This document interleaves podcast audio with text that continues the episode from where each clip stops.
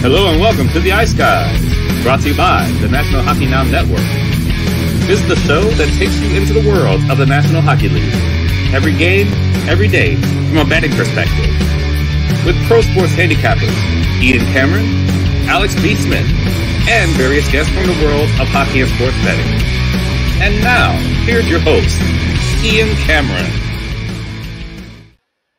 Welcome to the Ice Guys, presented by National Hockey Now, Wednesday, March the 1st. Yes, March has arrived. It's Ian Cameron and Alex B. Smith ready to break down the Wednesday NHL card. 6 games, a few more than usual for a Wednesday. Looking forward to this card tonight. Again, thanks to everybody that either tuned in or joined us live on the Betcast last night. It was lots of fun. Once again, it was a grind from a live betting perspective, but that's what it's going to be sometimes. You're not going to just go through the night clear sailing and win every bet. That's just not possible. But we still enjoyed it. Lots of fun. Threw back a few pints of beer. Watched a pretty exciting, entertaining night of hockey in the NHL. We wrapped it up with that great finish with the Bruins and the Flames last night. Somehow Boston gets completely dominated and still wins the hockey game. That goes to show you just how special things are going right now for the Bruins and the historic season they're having. Incredible performance. I mean, you might as well just chisel Linus Allmark's name on the Vezina Trophy right now after that game last night, because I don't think there's any way another goalie has taken that trophy from him at the end of the season. A spectacular performance, but it was a great Betcast, lots of fun, lots of laughs, and we certainly appreciate everybody joining us last night, and we'll do it all over again next Tuesday, March the 7th. Once again, for our next live Betcast at 7 p.m. Eastern. Rather than a recap of last night's action, we're going to focus more on the stuff that went down off the ice yesterday in the NHL, in the trade department. And certainly it's been a busy, few days. Of course, the Patrick Kane trade is official yesterday. The New York Rangers now have Patrick Kane on their hockey team. And again, it's amazing that they were able to get him and not give up a whole lot to the Chicago Blackhawks in order to get Patrick Kane, who he will not, though, make his debut, as we'll get to in a little bit with the Rangers-Flyers game. He will not make his blue shirt debut here tonight. Tomorrow, that will happen against the Ottawa Senators. Yeah. So, but Patrick Kane, a New York Ranger. The Leafs, an incredible flurry of deals for them. I mean, no GM probably was busier yesterday than Kyle Dubas. Out goes Rasmus Sandin to the Washington Capitals. In comes Eric Gustafson.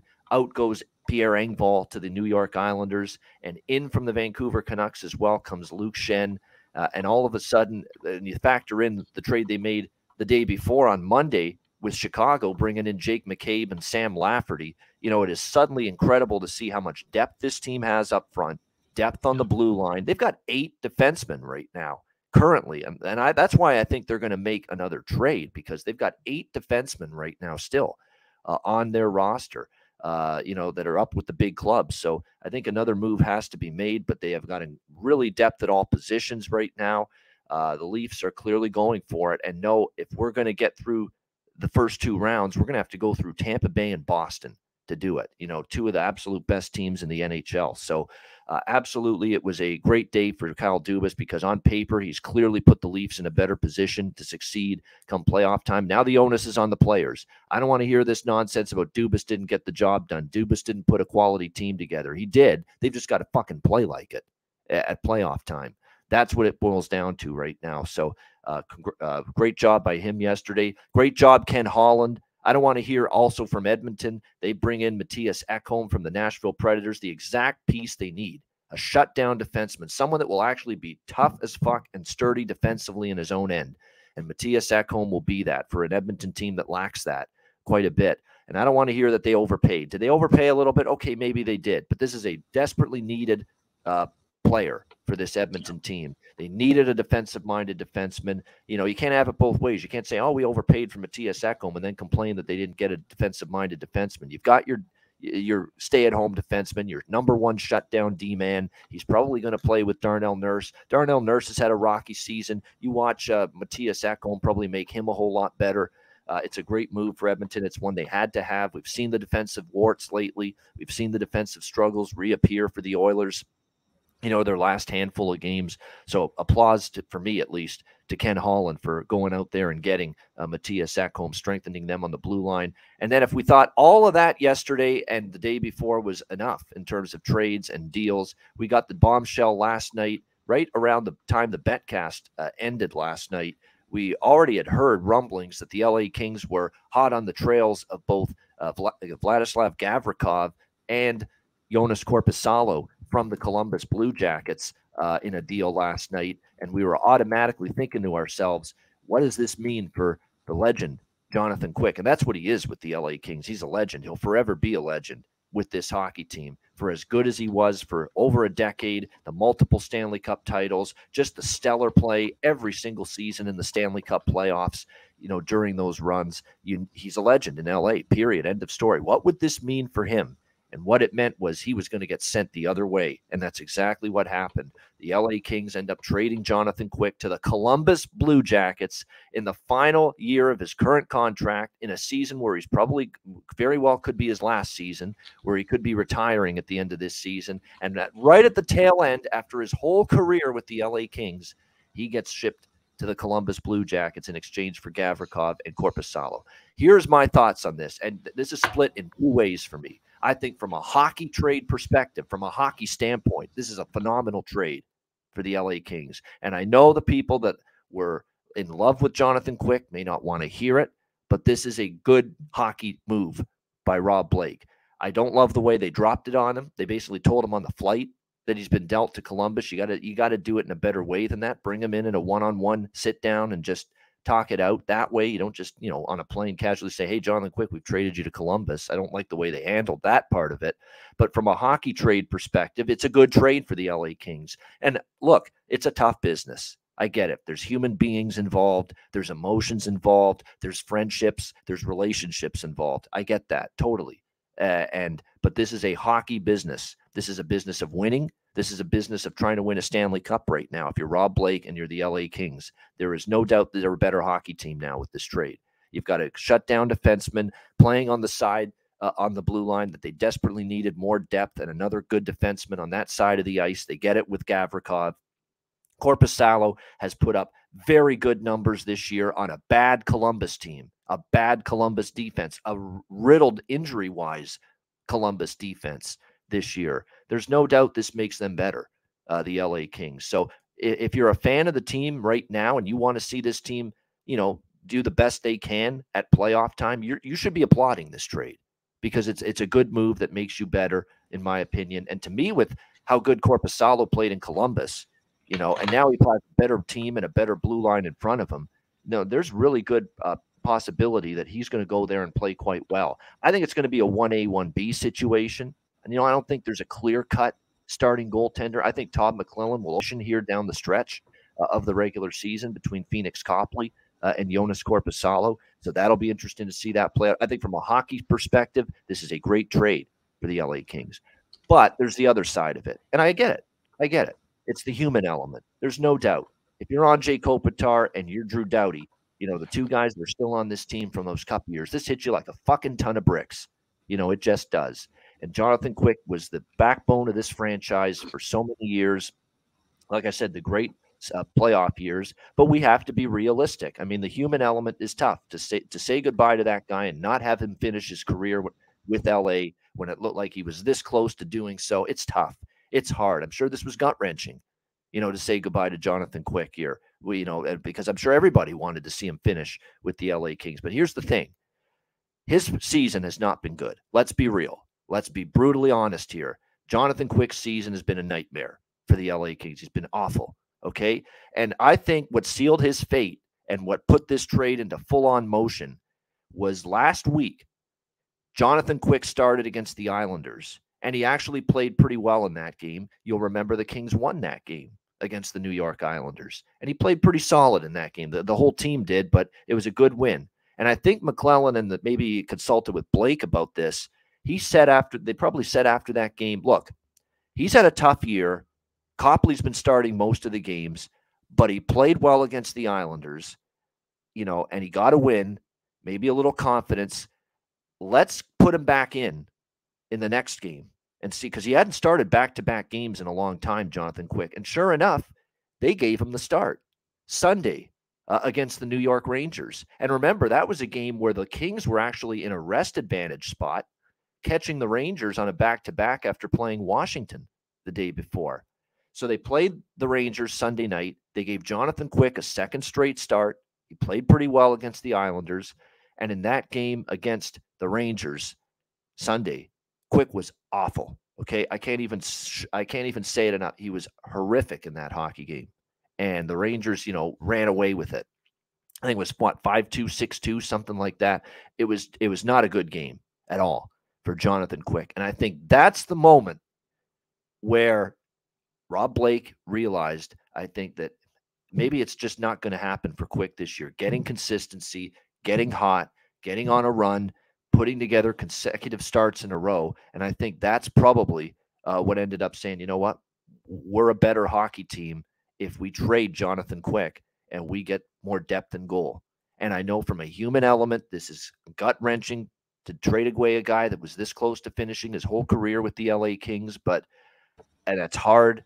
It's hard to reconcile that, especially with Jonathan Quick, especially just when they drop it on him last night. I'm sure he's just, you know, it just can't believe it that this has happened, especially to Columbus. You think he's excited to go to Columbus there, a team going nowhere this season and what's probably his final NHL season? Of course not. You understand why he's upset, and you understand why Kopitar and Doughty are probably, you know, emotional seeing their longtime teammate, all the bonds, all the, you know, celebrations and the trips and just the moments you have with Jonathan Quick all these years. I totally understand why they're broken up about it, Kopitar and Doughty in particular. But at the end of the day, they're a better hockey team now. I hate to say it, but they are. And now they've got depth in goal. They've got a great shutdown defenseman in Gavrikov. It's a tough business. It is. That's the way it is. And that's unfortunately the way it has to be sometimes. So, yeah, it's raw emotions saying goodbye to Jonathan Quick. But let's be honest, he's had an awful year. And I think the tandem they've got in net is stronger now than it was before. And it's, again, tough to say that, but I think that's the game. Maybe he was thinking about this 2-3 weeks ago, Rob Blake, you know, trading away Quick, just kick the tires on it. But I think that Rangers game, you gave him an opportunity to put two good starts in a row together for you. And he completely was awful in that game, off his game, a couple bad goals. He should have stopped a couple of those, I thought, against the Rangers. And I think that was the kiss of death. That's when it became crystallized to Rob Blake that we got to trade Quick. We got to trade Quick because we need a tandem that we can rely on and count on at Stanley Cup playoff time. And unfortunately, that was a tandem that would not involve Jonathan Quick based on, unfortunately, you know, a really rough season that he has had. Alex, finally, we'll get you in here. What do you think here on the trades from yesterday, including the big Quick sending to Columbus? Yeah, so one of my mom's favorite movies growing up was The Godfather. Like, I grew up watching that, and one of the lines in there, Michael Corleone goes, "It's nothing personal, Sonny. It's strictly business." And that's exactly the way the LA Kings went about this trade. And we talked about it last night on the Betcast. We said, wow, it would be in bad taste for LA to trade Jonathan Quick, but it seems to be the only thing they can do. I mean, there's no way they're going to be able to move the same $5 million cap hit that they have with Cal Peterson somewhere. And even then, if you were to do that, okay, well, now you have three goalies, you still have Quick up, you know, with the 5.8 million cap hit. There's just no viable way to make this work by keeping Quick around and making the upgrades you need as a team that's on the verge of making the playoffs. And not only that, but making a deep run in the playoffs. We talked about LA. This Western Conference is wide open now. LA with some hot goaltending. If they can get Copley playing the way he was at the beginning of his year, that earned him another deal extension on his contract. Or if Korpisalo can find some new life and new form in Hollywood, we're talking about a team that could probably make it to a Western Conference final or even win the West potentially. So if they get hot at the right time. So it's a move that had to be done for sure. It sucks. Obviously, you hate seeing a veteran guy getting moved. This isn't a Patrick Kane to New York deal. I mean, Patrick Kane's going for his fourth Stanley Cup. Jonathan Quick certainly not going to get his third Stanley Cup right now going to Columbus. So, you know, it's unfortunate in that aspect. He's a Hall of Fame goalie, more than likely, and certainly going to have his number retired in L.A. and everything. He's the best goaltender in Kings history, but it's just unfortunate his time had to end this way. And it'll be interesting to see, you know, there's rumblings about Columbus could take half of his salary, eat that, and then move him somewhere with a place that needs goaltending. What are the odds that he might pop up in Vegas? I mean, we could be talking about Quick playing against his old team in the playoffs if he ends up going to Vegas, depending on how things shake out in the Pacific. What if he goes to a place like Pittsburgh? There's some teams that could use some help. And so that's not to say that he's going to stay in Columbus 48 hours from now. Yeah, absolutely. That is definitely, I think, what's going to happen. All the Pierre LeBrun, Pagnotta from fourth period, and Drager, all these insiders are pretty much on the same, course here with Jonathan Quick, that Columbus is probably going to turn around and trade him. Just has absolutely no desire to be there. At least, bring him into a situation where, he can go with a team, be a 1A, 1B. And Vegas is the perfect fit, in my opinion, because they still have Logan Thompson out long-term. Adin Hill, look, can we sustain Adin Hill long-term and give him all these starts and put the number one job on his shoulders solely? No. And Jonathan Quick could go in there, do a little tandem with Adin Hill for now, and, give him some, a little veteran experience there in between, someone that's won a Stanley Cup as well. You can never have enough Stanley Cup winning experience in your dressing room, in your room. And he's certainly going to give that to the Vegas Golden Knights. I know the Pens are, maybe somewhat interested in Quick. And I know there's, Toronto, because they're just so concerned about Murray's health long-term. They think he can be a capable number two with Samsonov, but just can't stay healthy. It seems, Matt Murray. And I know they're maybe in on it a little bit, but I think the best fit for both the team and for Jonathan Quick himself is definitely the Vegas Golden Knights. And it wouldn't shock me to see him end up there by Friday. What are the odds that we see a three-way deal with these goalies? Maybe Quick goes to Vegas, Brossoit goes to Toronto, and Murray, who's, like I said, it's kind of a reclamation project at this point, goes to Columbus. Yeah, that could be. That fills everybody's needs, because you get the veteran goaltender to work with Hill in Vegas. You get a solid backup who can hold his own and is not going to battle for any number one time in Toronto. And then you got Murray, who, like I said, dealing with his, trying to stay healthy and, just kind of playing out the string. Well, he can do that in Columbus. And, if anything, he's going to probably, maybe play mid-range to poor, which helps Columbus's chances of trying to get a top pick. So that might be the way to go for all three teams, honestly. That's a theory that's actually plausible. Like, that's not, like, there's some people that throw out these crackpot trade theories and trade possibilities. That's actually something that honestly could happen. Now, long shot to happen, but it's like, it theory wise, it makes sense for all the parties involved. A trade of that kind of trade. So it'll be fascinating to see what becomes of Jonathan Quick, because I will tell you right now, I'll be stunned if he's a Columbus Blue Jacket come 3 p.m. Eastern time on Friday. Yeah, I think somehow, some way, he will get moved, because I know one thing's for sure, and I believe those reports to be 100% fact, that he's not the least bit happy to be going to Columbus and in the fashion like this. So it'll be interesting to see what happens between now and Friday on the Jonathan Quick front and the Jacob Chikrin front, which he's the last domino to fall right now. We're still waiting on where Chikrin will end up. There's still a bunch of teams. Pittsburgh. I'm hearing that Ottawa is making a late push now on Jacob Chikrin too, because they just dummied Detroit, a team that they're battling with for a playoff spot. Ottawa's right back in the hunt again. And it's not like the teams that they need to catch are, teams that, they can't maybe track down, because they've also been inconsistent all season. You can't tell me they can't track down Islanders or Pittsburgh, and Pittsburgh barely beat Nashville last night. So definitely it'll be interesting to see now where Jacob Chikrin also ends up before Friday's deadline. And by the way, Friday we'll be on the air with our regular daily show at 2 p.m. Eastern, and that's going to be the final hour before the trade deadline. So we will be sure to keep everybody up to date on the trades that may be breaking that final hour leading up to the deadline on Friday's edition of the Ice Guys. All right, let's get to Wednesday's card. We got 6 games. We'll start with the New York Rangers and Philadelphia Flyers. This is a TNT game taking place tonight, a doubleheader on TNT. This is the first game. Rangers -230, road favorite, 6 the total. I know TNT must be disappointed at least a little bit. Patrick Kane's debut isn't happening until tomorrow night, but it is what it is. I think they just wanted to, get him a chance to just take a breath, collect his bearings a little bit, settle in just a little bit with the team, with the organization, and he'll play tomorrow against Ottawa. That, and you're playing the Philadelphia Flyers. You may be able to beat the Flyers and should be able to beat them without him. I think that maybe there's some sentiment. They won't say that publicly, but I'll say it. They probably think that way as well. To the Flyers' credit, Alex, we've talked about how hard they've worked all season. They've been an undermanned group. They just don't match talent-wise, especially firepower up front of some other teams. But you can tell this team is now hitting the wall. And I think the reason for that is, look, they're playing teams every night that are battling for playoff spots. Points are at a premium. And, you know, you're talking about a Flyers team now that, you know, when a team is really not going to look past the Flyers, they're going to have a tough time. That's just the way it is. They're going to have a tough time winning those kind of games. And they've really been hurt by the fact that they've been without Travis Konechny. He's been a heartbeat for this team all year. He's had an excellent season, 54 points. In 52 games for Konechny this year, more than a point per game. I think he's had one of the more underrated, not talked about great seasons in the NHL this year.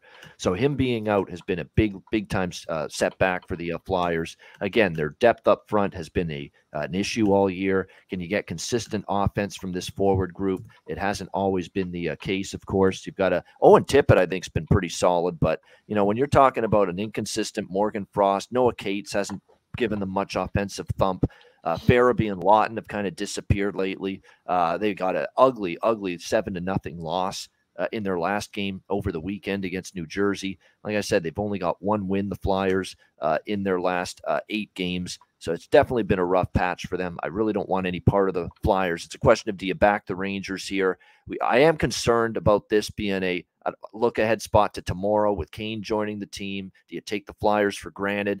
You know, you've got the big debut set for the MSG tomorrow night against Ottawa. The Rangers should take care of business. I just don't feel like I'm in a rush to bet the Rangers either. I don't want Philly, but it's not like I'm in a rush to bet the Rangers here. I'd lean to them in regulation. Maybe you look at an over-team total. We've kind of seen the Flyer defense kind of fall apart here in some recent games. They gave up 5 to Montreal. They gave up 7, of course, to New Jersey in their last game. Not pretty numbers. The over kind of makes some sense to me. I mean, they've gone 6-1 to the over, Philadelphia, in their last 7 games. And we've talked about how New York now with this improved forward group, how they've been transformed into a bit of an over team as well. So, you know, I'm lukewarm on all 3 of those. You know, a Ranger at regulation bet, a Ranger team total over, and a full game over are all leans for me. Maybe I dabble on them here, but it's nothing I'm overly excited about. I'm looking more at probably a couple of props, if anything, here tonight in this hockey game. If you look at the way the shots on goal numbers have been falling lately, I want to shout out Vincent Trocheck here. 6 shots on goal against LA, 3 points in that game, 2 goals. And since he's been paired up here in the forward group with the recently acquired Artemi Panarin, with Tarasenko. Although I do think there's going to be some shifting tonight, it looks like, in the lines, because Trocheck's been with Tarasenko mostly, but it looks like Tarasenko with Zibanejad and Kreider, Panarin with Trocheck and Kakko on the second line. But I still think looking at Vinny Trocheck to find the score sheet tonight seems to be a good bet. His form is very good. The New York Rangers right now, it seems to be giving him more confidence. His point prop tonight, it's only -145, not a bad number. I could see him finding the score sheet. It's certainly streaking in that direction, trending in that direction, without a doubt, going into this game. As far as shots on goal are concerned, if you look at the matchup here, I think this might be a good advantageous spot here for Zibanejad. His shots on goal at it's over 2.5 with juice, or over 3.5 at a plus price, depending on what you look for. Panarin, yes. Panarin point prop is always, you know, way too pricey to bet it on its own. But if you want to throw it into a same game parlay or a parlay of some kind, you absolutely are able to do that. Tarasenko for the New York Rangers, of course, he has fit in rather nicely here for them since they got him. Now, he's gone 3 straight games without a point. But we'll see if he comes alive here tonight against the Philadelphia Flyers. I don't really love his props. I'm waiting for him to really get on a run. You know, there's definitely potential that tonight against this Flyers team that, again, their defensive game has kind of crumbled the last 2 games. This could be a spot for Tarasenko to get back on the score sheet. And, again, you're only talking -125. So, yeah, even though We're talking about Mika Zibanejad going 3 straight games without a point. This feels like a spot where he can hit the score sheet for sure against this Philadelphia team. So, and the price isn't bad at all. Like I said, -120 to -125 with that. I think Alex lost internet connection for just a second. Hopefully he's able to rejoin us in a minute. When he returns, we'll get his thoughts on this game tonight. Let me just see, is there anything else I'm missing here in terms of props for this game? Not really. There's props. I'm heavier on props in some of the other games tonight, but there's a couple that I would be looking at for Rangers Flyers there that I just mentioned. All right, next up, yeah, shots on goal for Hedl. 15 shots on goal last 5. So definitely you could look in that direction as well. I think his shots prop is actually reasonable as well currently. Only 2.5 and only +102 at Pinnacle, -118 at FanDuel, -115 at DraftKings. So, yeah, that's a reasonable shots on goal option as well as Philip Hedl. Again, the last 2 games, he's only had 2, but you go back further than that. He had a stretch against Detroit, Winnipeg, Calgary, and Edmonton, where he went over 2.5 shots in 4 straight games. And again, keep in mind the opponent, Philadelphia, routinely this season giving up 30s in terms of shots on goal to their opponents. So, you know, this might be the night where Philip Hedl, despite the last 2 games staying under, can get back up and over his shots on goal prop. Speaking of getting back, Alex B. Smith is getting back with us here on the show here. Alex, thoughts on the Rangers and the Flyers? Yeah, so that play, I was looking more of the live first period over. $1.35 is not bad, but these are 2 teams that don't really score super fast. We have seen the Rangers get on a nice little hot run to the first period over, so I'm going to be looking to grab that at plus money. That's the only thing I like here. Obviously, like I said, TNT certainly disappointed that it's not Sir Patrick Kane's debut with the Rangers, but I think they're going to be fired up, and I think they should do enough to put away Philly here. All right, good stuff. Toronto and Edmonton. We've got the Leafs -125 road favorites, 6.5 the total. Leafs, of course, busy as fuck the last 2 days, really going back to the O'Reilly trade, real busy in terms of trying to improve this team. How are the pieces going to fit, and how quickly are they going to fit together and gel together? That's the biggest question. I mean, this is a lot of changes, and this lineup tonight for the Leafs compared to what it looked like in their last game Sunday night against Seattle, it's going to look a whole lot different. So these are all good players. You know, these are all good moves that the Leafs have made. They're most assuredly a better team on paper now. But like with most teams that make big deals like this, you know, you still have to remember that the pieces have to fit. And it could take some time. For as much as we loved Sam Lafferty and we love Jake McCabe, who are surely going to make their Leafs debut tonight, we're a little more unsure about Luke Schenn, just because of the fact that, you know, he's traveling in. We'll have to see if he's ready to go just in time. But keep in mind, I think he's also dealing with the fact his wife's about to give birth to their child. So you might not see Luke Schenn tonight, and it doesn't look like he's going to be in the starting lineup, at least as of right now. Things could change, but right now it's looking like a Morgan Riley, TJ Brody, Mark Giordano, Timothy Liljegren, Jake McCabe, Connor Timmins. A group of 6 defensemen tonight for the Toronto Maple Leafs for this game against the Oilers. And, of course, Sam Lafferty will make his Leaf debut tonight. And it looks like he'll be on the 4th line with Aston Reese and Nola Chari, Kerfoot, Camp, Yarncroke, the 3rd line, Tavares, O'Reilly, and Nylander, the 2nd line. And a great job by Sheldon Keefe against Seattle. He said, Austin Matthews, we know he's a great player, but obviously this hasn't been the season he had last year. And I think that we could do something to help get him going a little bit. He decides to put Mitch Marner with Matthews in the Seattle game. And sure enough, what happens? 2 goals for Austin Matthews. Great coaching. You got to give Keefe's a pretty damn good coach in terms of adjusting. He doesn't stay status quo if things aren't working. I give him credit for that. Puts Marner with Matthews, and Matthews has a 2-goal game against Seattle on Sunday night. So to me, in this game, there's a lot of good options. I think Matthews, we know Matthews is streaky. We know the odds are never that great for him to score a goal, but I could clearly see him finding the back of the net tonight, reestablishing that chemistry with Mitch Marner on the top line. So I know only +112 at FanDuel to score a goal, but I will be betting that here tonight in this game. McDavid's on a goal-scoring streak, and of course, people are going to hype this up as McDavid on one side and Matthews on the other. You just know they will. They always do that in these games. And McDavid is actually trending to scoring goals in bunches. He hit the 50 mark over the weekend, or last game, I should say, against Boston. And here he's gotten a goal in 4 straight games. He's gone over 1.5 points in 4 straight games and over 4.5 shots on goal in 4 straight games for the Edmonton Oilers. So anything McDavid, especially when he's, you know, Matthews going to want to play well. McDavid's going to want to play well. So it makes sense here in this game to target props with both of those players here in this game tonight. Nylander over 3.5 shots on goal. I've been talking about that prop repeatedly. I think that's a good look as well tonight in this hockey game. I wish there was a Jake McCabe prop on, you know how in the NFL, Alex, you can bet defensive tackles and assisted and solo tackles. Yep.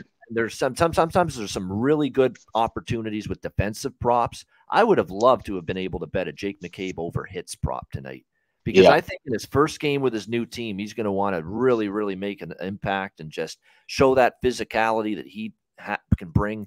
But unfortunately, that's not at our disposal. But if there was such a thing, I think that block shots, block shot would certainly be, there are some books that post block shot props. So if you can find that with McCabe, that is definitely, I think, something to worth to look at. Same with Giordano. I should be capitalizing more on block shot props that are offered from Giordano. I'm going to start betting that, actually. And Giordano over 1.5 shots blocked tonight. Like, what is he, the leader in blocked shots now for the franchise? I mean, it's just unbelievable. It's just a road grader. So, you know, these are sometimes some good props to look at as well. And you would expect Edmonton to be shooting the puck quite a bit as well. Yeah, Zach Hyman against his former team. I think that's probably a good look too. And to score a goal, absolutely. And look, he's been playing well offensively this year anyway for the Oilers, and he's plus 160 to score a goal here tonight in this game. Like I said, Nylander, by the way, is on a 7-game point streak. But you do have to obviously pay a premium for that. So if you're going to bet the point prop, you got to put it in a parlay of some kind. But he has been rolling offensively, no doubt about that. Nylander, by the way, has an assist in 4 straight games, and that prop is only plus 125. So that's a good look too. Assist prop, Nylander. Again, he's had one in 4 straight games here for the Leafs coming into tonight. So that is definitely worth a look. Again, you know what you could do here tonight in this game here as far as the props are concerned. You could go with Nylander point and Hyman point, parlay them together, get close to even money. Might even get a good plus price on that. So definitely some good options there. As far as the side and the total goes, I mean, Edmonton is having a tough time right now, and I want to see if Ekholm's going to be in for them. We'll have to wait and see on that. Again, they were talking to him via, satellite yesterday when they introduced him to the team. He hadn't arrived in Edmonton yet. So that probably means you won't see him tonight in the, we'll have to wait and see. I'm just going to see if I can get an update on that. It's game time decision for Ekholm, but obviously it was a big, massive addition and will help that blue line. So this is one of those games where a side and like right now I have to lean Toronto. They've actually played well in Edmonton in recent meetings between these two teams. They've really done well here in this build. They've done well in Alberta, period. If you go back and look, Toronto has actually won in Edmonton 5 straight times dating back to 2021. So Leafs have had all kinds of success here in Edmonton, 5-0 in the last 5 meetings in Edmonton. Remember, a lot of Leaf fans are out there in Alberta. They make the trip out there. So, you know, it wouldn't surprise me to see the Leafs. They're certainly the team that's in a little bit better form. I lean Toronto here, and I also lean over just because you got so many new faces. There could be some screw-ups. There could be, you know, a few mistakes with the puck. Let's be honest, as good as McCabe is on the blue line, he's working with a new team, new defensive partner. Sometimes it takes some time to develop that chemistry. So you could see just in this first game, you know, maybe a few hiccups, especially on the back end for this Leafs team tonight. And we'll see. But that has me kind of leaning toward this game over. Not to mention Edmonton's just been, for the most part, trending over the total, and we'll see if that continues here. Now, the games in Edmonton, the last 2 have had at least 6 goals in them as well. So, and long-term, actually, in Edmonton, between these two teams, we've seen 3 of the 5 meetings go over the total. So I do lean Leafs in the over. But again, lukewarm. It's a tricky game just because you got so many new faces on both sides, especially Toronto for this game. What do you think here, Alex, Leafs and Oilers? Yeah, this is one where I'm going to pass for sure. We talked about this with Toronto making so many moves that I just want to wait and let all these guys get into a rhythm and let that starting lineup, what's going to be their official starting lineup, kind of gel together. So yeah, I probably will stay away from Toronto from a side perspective for at least the next 3 or 4 games. But I don't even like a total side in this, so I'm just gonna get completely off it. You're right about that, Bo. Much cheaper to watch your Leafs play in Edmonton at Rogers Place than at Scotiabank Arena. There's no doubt.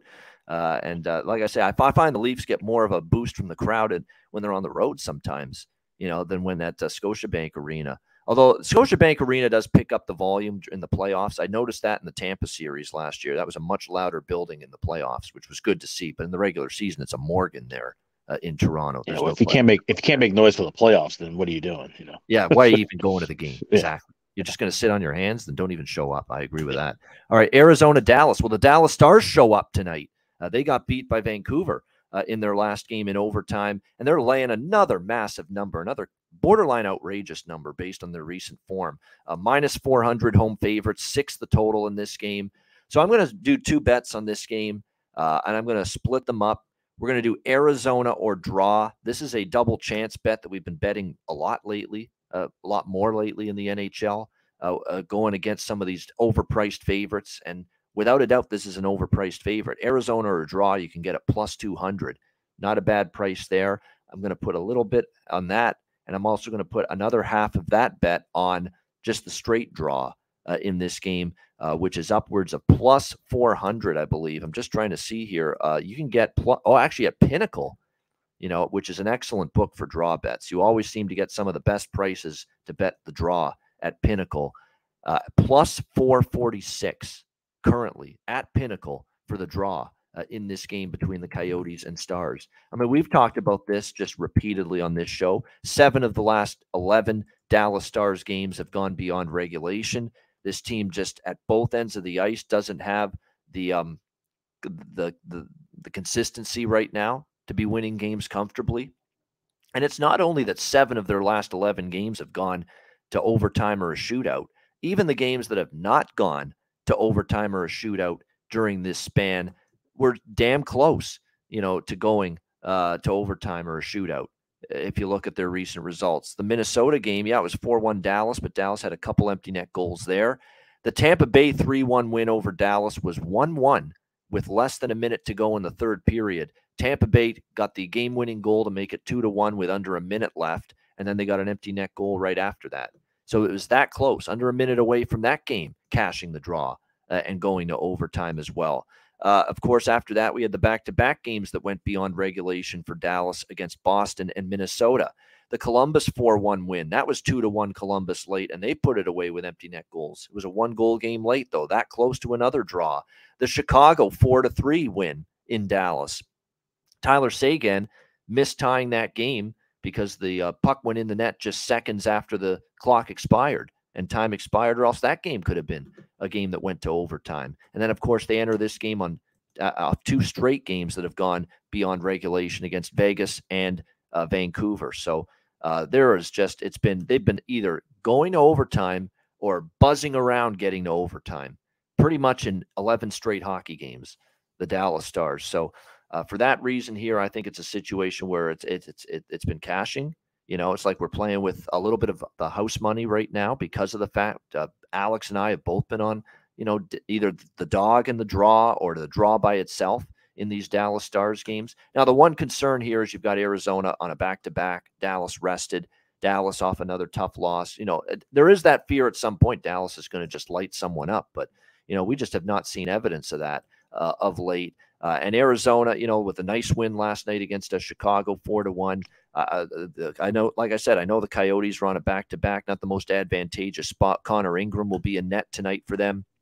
They are only 2-5, you know, on a back-to-back this year. But the fact remains, you're talking about Dallas not winning games easily against anybody these days. When you are not, when you're losing to Chicago at home and you're losing to Vancouver at home, that goes to show you, you don't need to be timid right now with trying to take your shot going against Dallas as a big favorite of this size right now.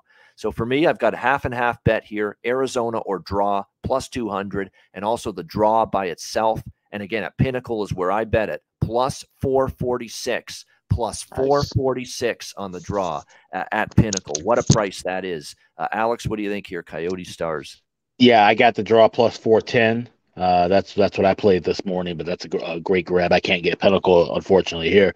But, I mean, that's just been what we've been doing with Dallas, the draw. I mean, you can legitimately make a case that 10 of the last 11 games could have gone to overtime.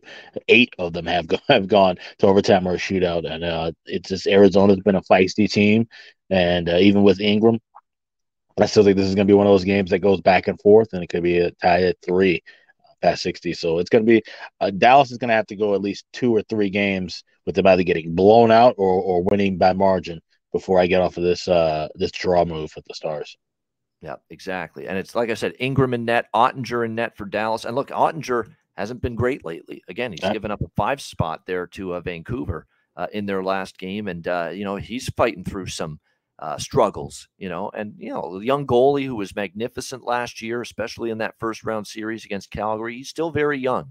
You know, he's going to have ups and downs. He's going to have smiles and frowns. He's going to have bumps in the road, you know, peaks and valleys like every young player. And I think Ottinger's kind of going through that right now as well for the Dallas Stars at this point in time. As far as the props go for this matchup here with the Dallas Stars and Coyotes, I'm back to the Miro Heiskanen shots train. We've been on his shots on goal prop quite a bit. And again, we talk about it with Arizona. They give up a lot of shots to blue liners on the other team. So it does make sense to go to Heiskanen here with the over shots on goal.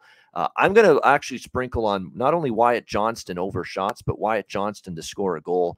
He has been one of the best forwards lately for Dallas. I know Dallas has had their issues in terms of their recent form, but they can't blame Wyatt Johnston, the rookie, for it. He's been very noticeable. He's been all over the puck.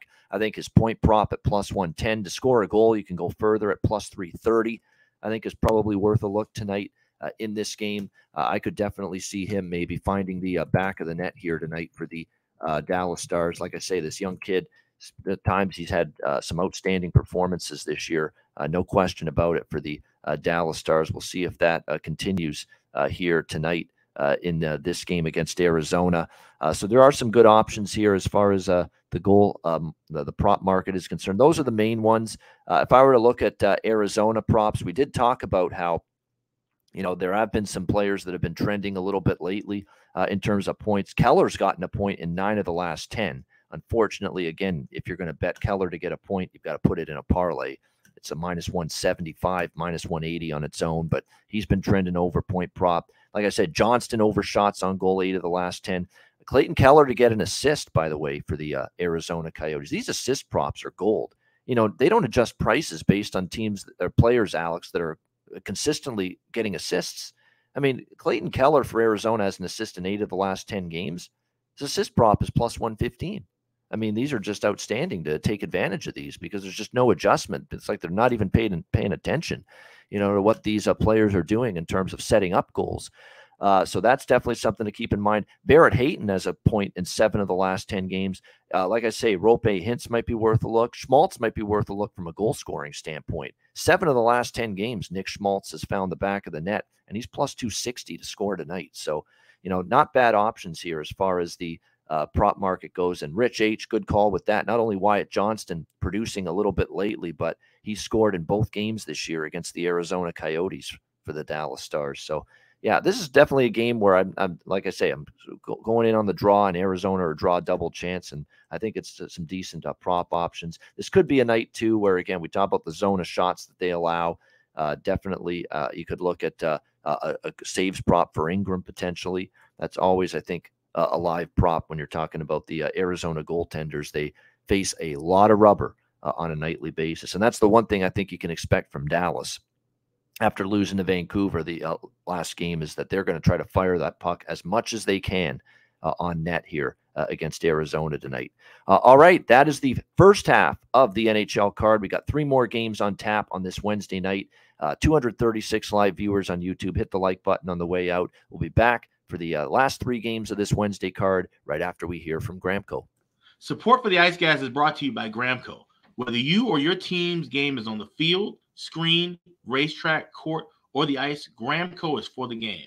Grown by farmers who spent years developing premium hemp genetics, Gramco provides customers with consistent quality Delta 8 THC products ready for any occasion. Gramco currently offers numerous Delta 8 products, including vape cartridges, disposable vapes, pre-rolls, gummies, wake and bake coffee, and more. Gramco offers an enjoyable, legal high delivered discreetly and directly to you. Gramco is also available at many American retailers as well.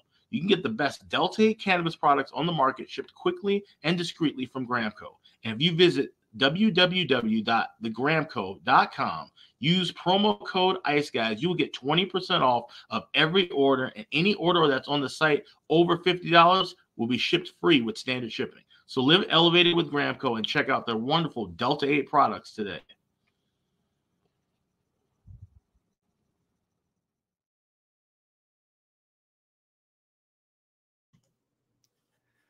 All right, we're back here on the Ice Guys. Great point in the chat. Someone about Evgeny Dodonov here for Dallas. 5 shots on goal, and he scored in his Dallas debut against Vancouver. So I think the shots on goal, I don't see them offered very much anywhere, but I definitely see the goal prop. I see the point prop. Point prop is plus 110, and the goal prop is in the plus 300 range. So Dodonov here for the Dallas Stars definitely might be worth a look. And, again, he's going to get opportunity as well, second power play. Peter DeBoer looks like he's got him placed on the second line as well for the Dallas Stars.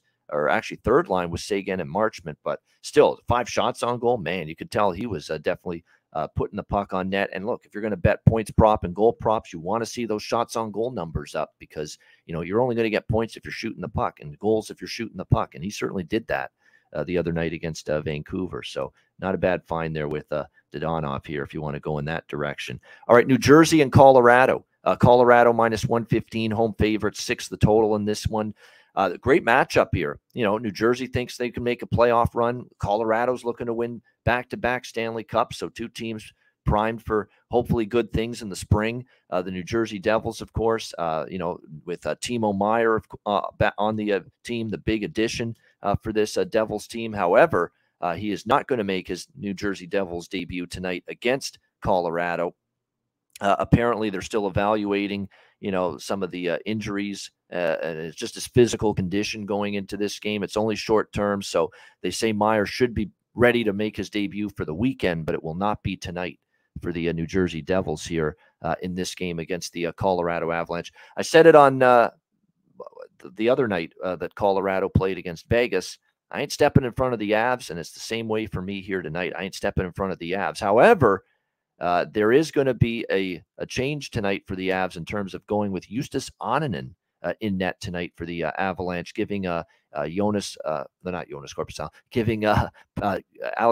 Georgiev the night off here for the Colorado Avalanche. So he'll be in between the pipes here for the Avalanche tonight against the Devils.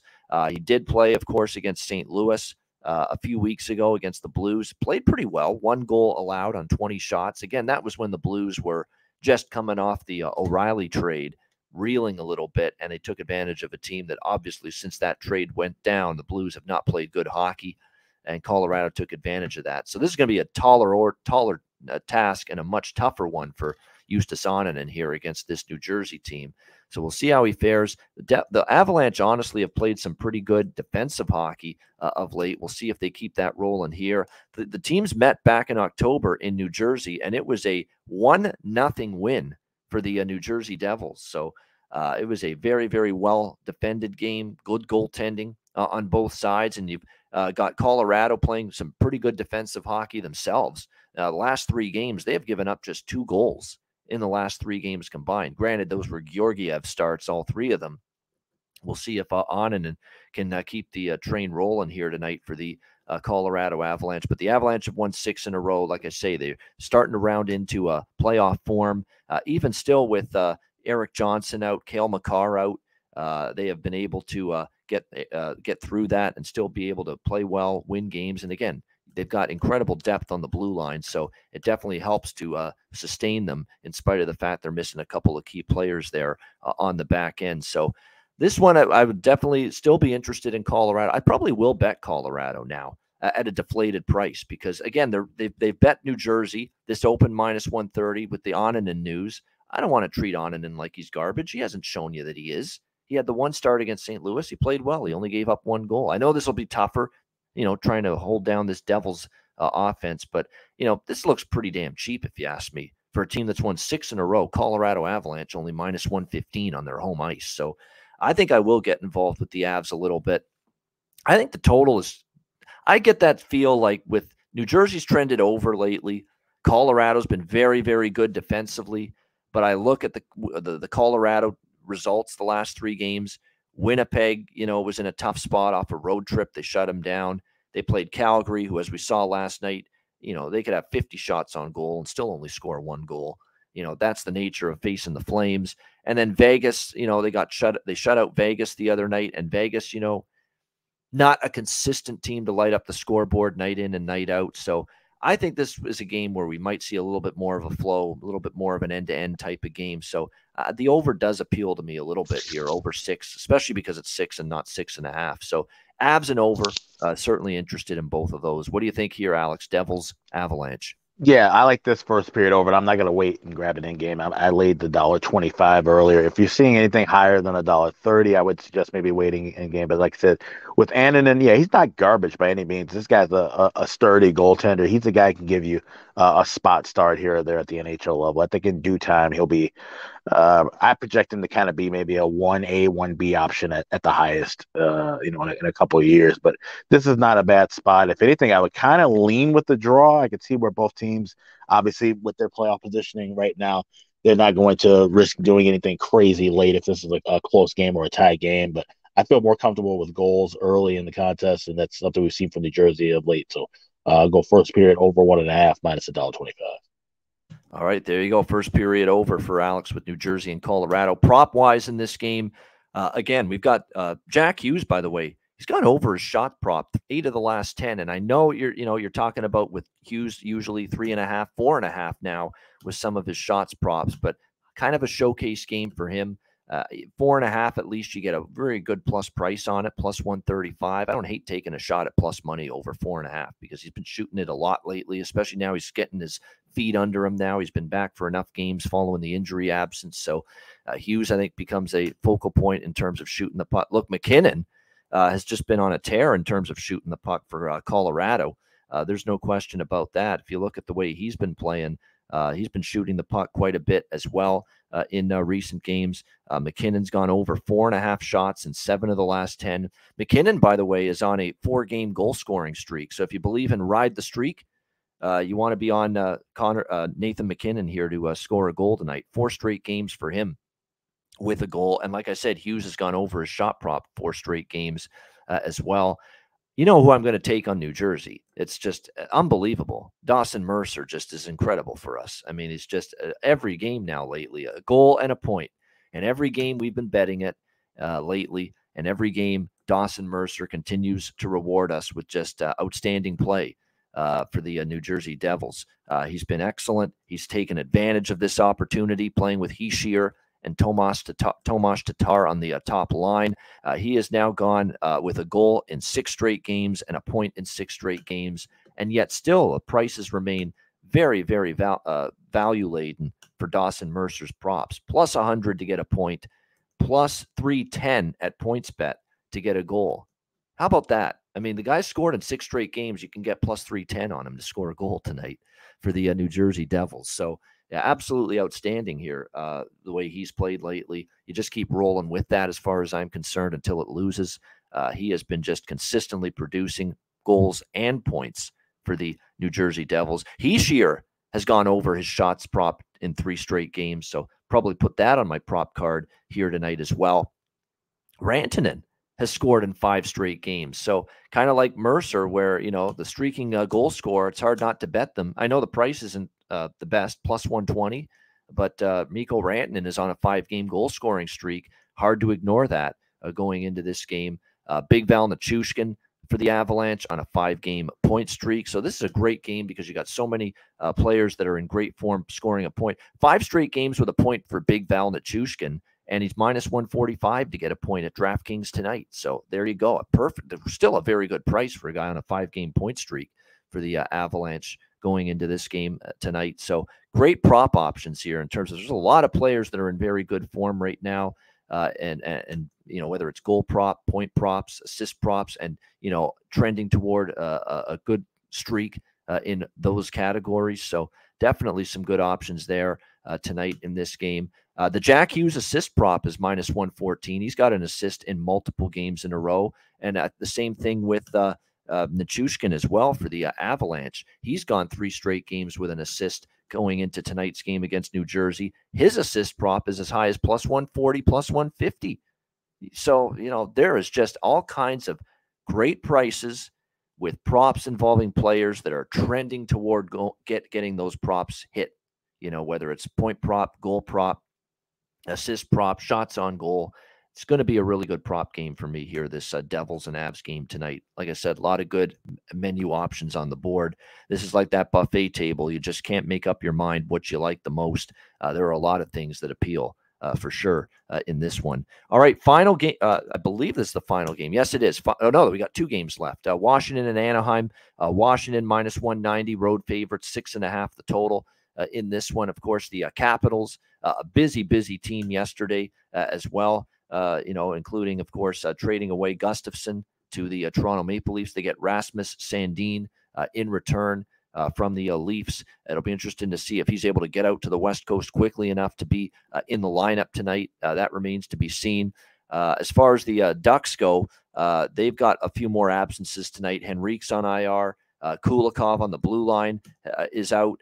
John Klingberg on the blue line is out. Both of them scratched, I believe, due to trade-related reasons. So they expect to be moving Kulikov and Klingberg probably before the deadline on Friday, this Anaheim team. So they're definitely a little shorthanded at the back end.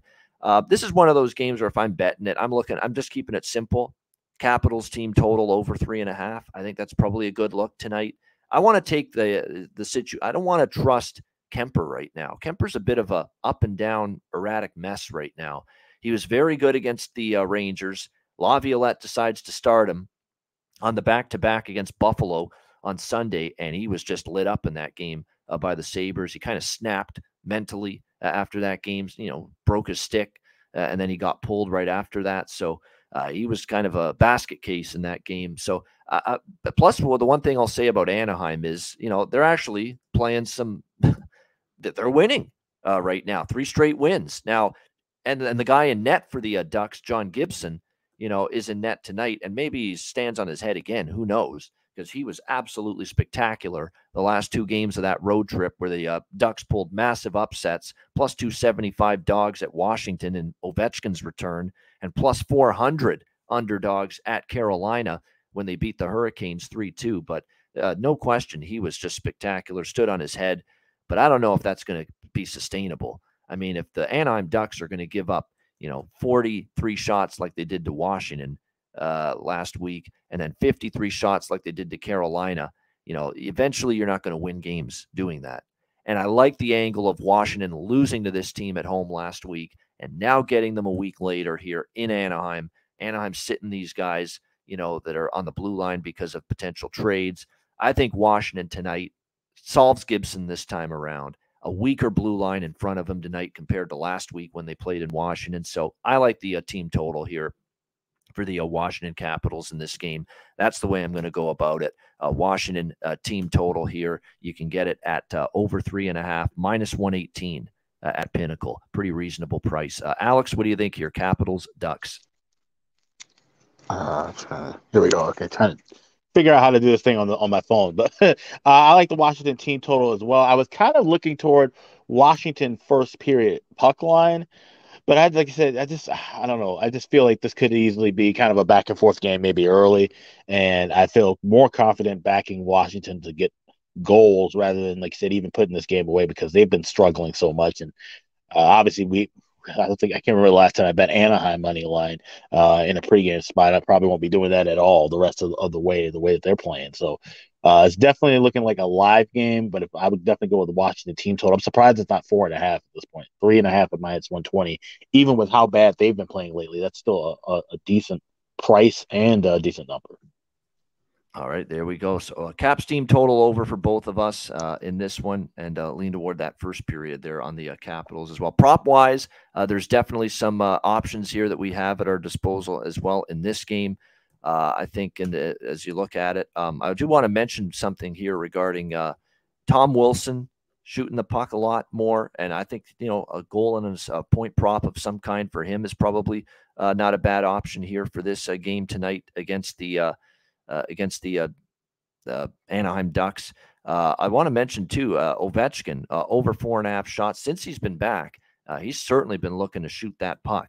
And I know you're getting 4.5 with his shots on goal prop, but definitely you could end up seeing the Washington Capitals firing that puck quite a bit here in this. So, and Ovechkin at over 4.5, still think he could find his way up and over that shots on goal number. As far as some other looks here in this game, there are some good ones. I'm just taking a look here what we've got in terms of Washington and Anaheim. I've actually lost the screen here for a second. Hold on. We'll get it back. That's what the beauty of doing a show live. There we go. TJ Oshie, a goal in 3 straight games. TJ Oshie, a point in 3 straight games. Troy Terry, a point in 3 straight games. Troy Terry, a goal in 3 straight games. Jakob Silverberg, a goal in 3 straight games.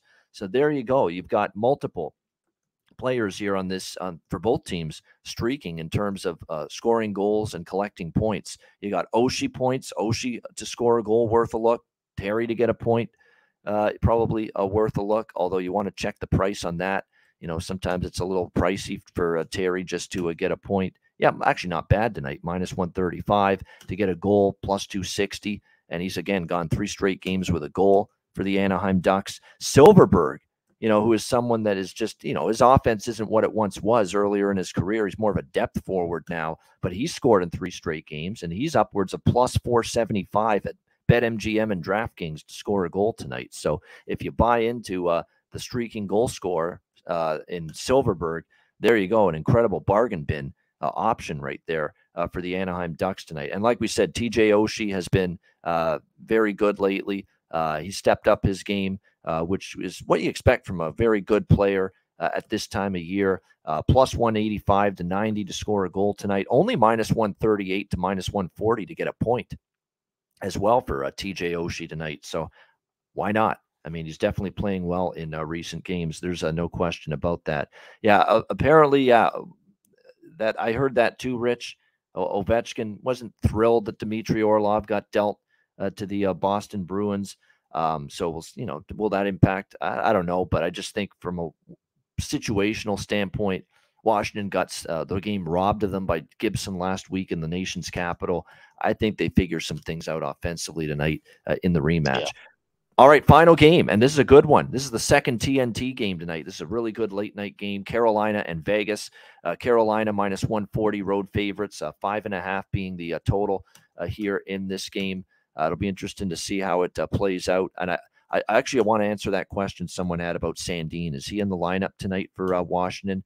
We'll have to wait and see. He's questionable for this game. Immigration issues, they need to be – I doubt it. You know, I know what that's like when you're trying to go from a Canadian team to an American team and vice versa.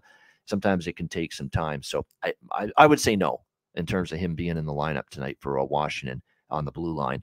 This game, I mean, this should be a good one here. You've got Carolina going on the road against this Vegas Golden Knights team, which is now off back-to-back losses against Dallas and Colorado and looking to turn things around tonight against Carolina, who suffered a shocking loss to the Anaheim Ducks solely because of the heroics of John Gibson. 53 to 15 were the shots on goal in favor of the Hurricanes, but they end up losing 3-2 to the Anaheim Ducks. I do want to point one thing out between these two teams. We have seen 2 of the last 3 meetings go beyond regulation. Vegas has gone beyond regulation in 3 of the last 4 games overall. That's kind of where I'm going in this game, the draw. You know, I think it's going to be a competitive game. Vegas is at home off 2 straight losses. I expect a good effort from them. Carolina clearly starting a very important road trip after a stunning loss to Anaheim, where they actually deserved the win clearly, but John Gibson, you know, stole the game. But still, it was a loss. They're going to want to start the road trip bouncing back with a win. I think Vegas is going to want to bring it after back-to-back losses. So I think you have a very, very competitive game, a pretty close game. And at the end of the day, I think you've got a game that's got a real chance to go beyond 60 minutes. And like I said, a couple of years ago, they played in Vegas. The game went into overtime. And 2 of the last 3 head-to-head meetings between these two teams have gone to overtime. So my number 1 draw look tonight is clearly Arizona-Dallas, especially at that price. But I would look in that direction.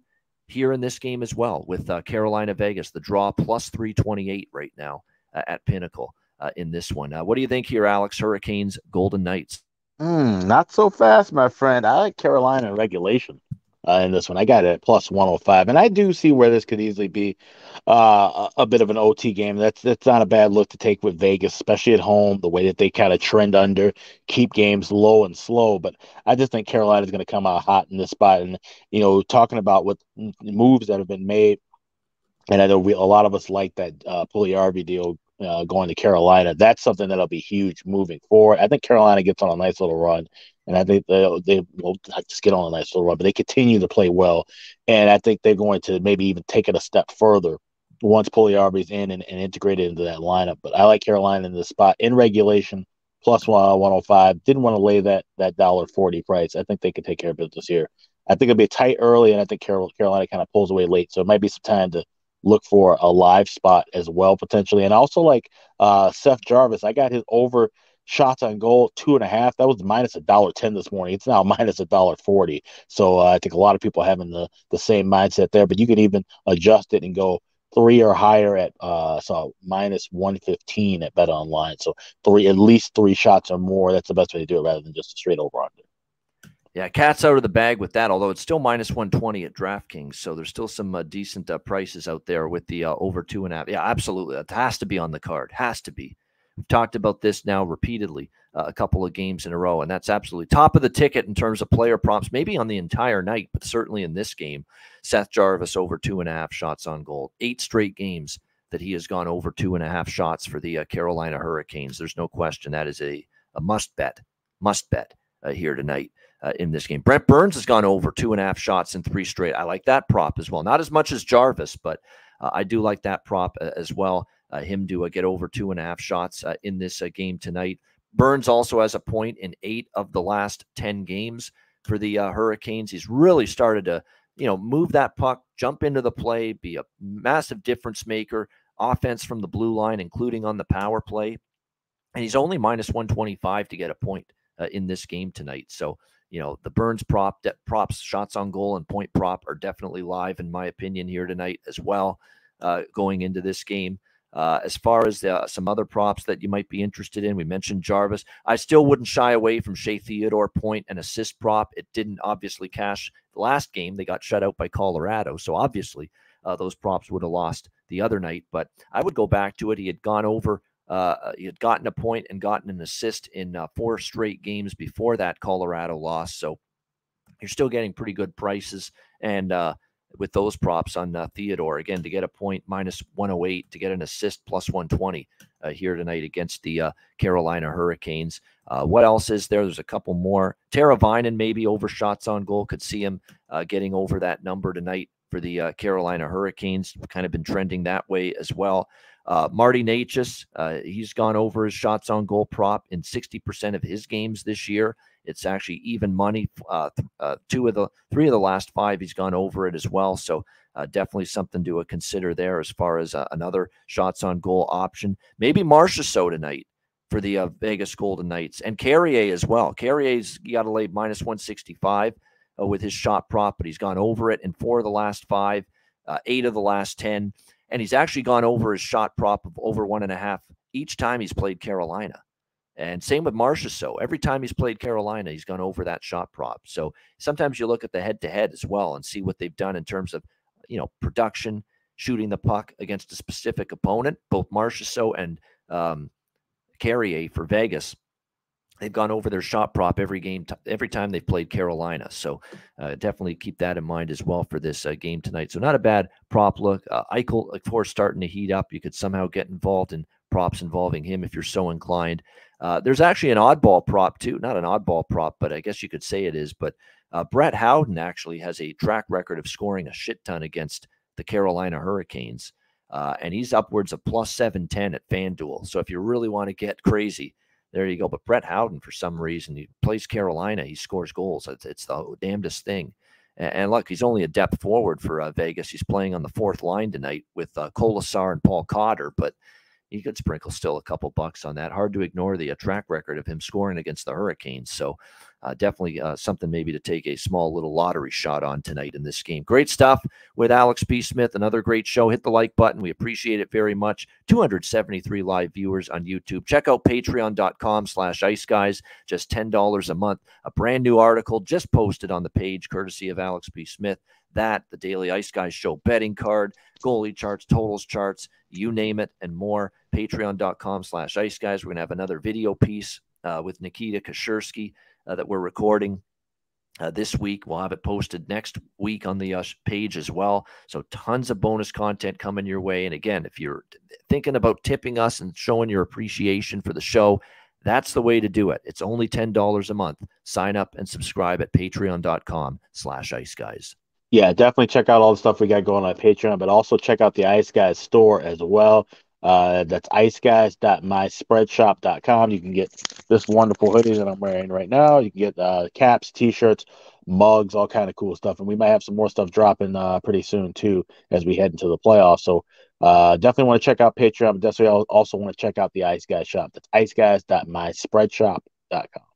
Yeah, definitely want to check that out. No question about that. All right. We got best bets to wrap it up here for this edition of the Ice Guys coming up after we hear from Manscaped. Support for the Ice Guys is brought to you by Manscaped, who is the best in men's below-the-waist grooming. Their products are precision-engineered tools for your family jewels. Manscaped's Performance Package, the ultimate men's hygiene bundle. Join over 7 million men worldwide who trust Manscaped with this exclusive offer for you, 20% off and free worldwide shipping with the promo code ICEGUYS. That's promo code ICEGUYS at manscaped.com. If my math is correct, it's about 14 million balls that you can preserve. The Performance Package 4.0 is the complete accessory package to take care of everything that is required. You've got, of course, the Lawnmower 4.0.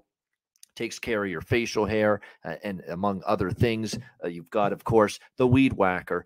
I'm approaching 40. Nose hair has become a major issue. It pisses the hell out of me. I need to take care of that shit, and the Weed Whacker can help you do that.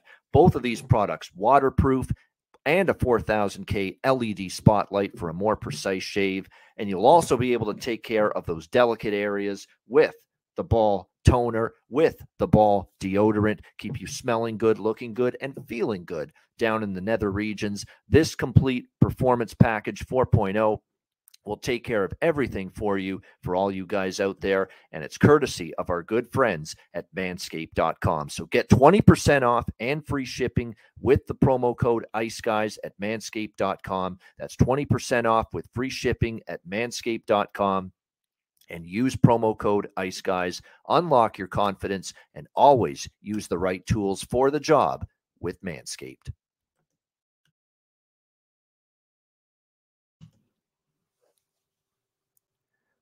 All right, we're back here on the Ice Guys, and we are ready for best bets here on this Wednesday edition of the show. All right, Alex, we'll start with you. What do you like for best bet? Yeah, hopefully this doesn't cut out. But we're going with the Stars and Coyotes. We're going to draw. It's draw season. Plus 410, it's high as it's plus 40 to plus 450, so definitely shop around.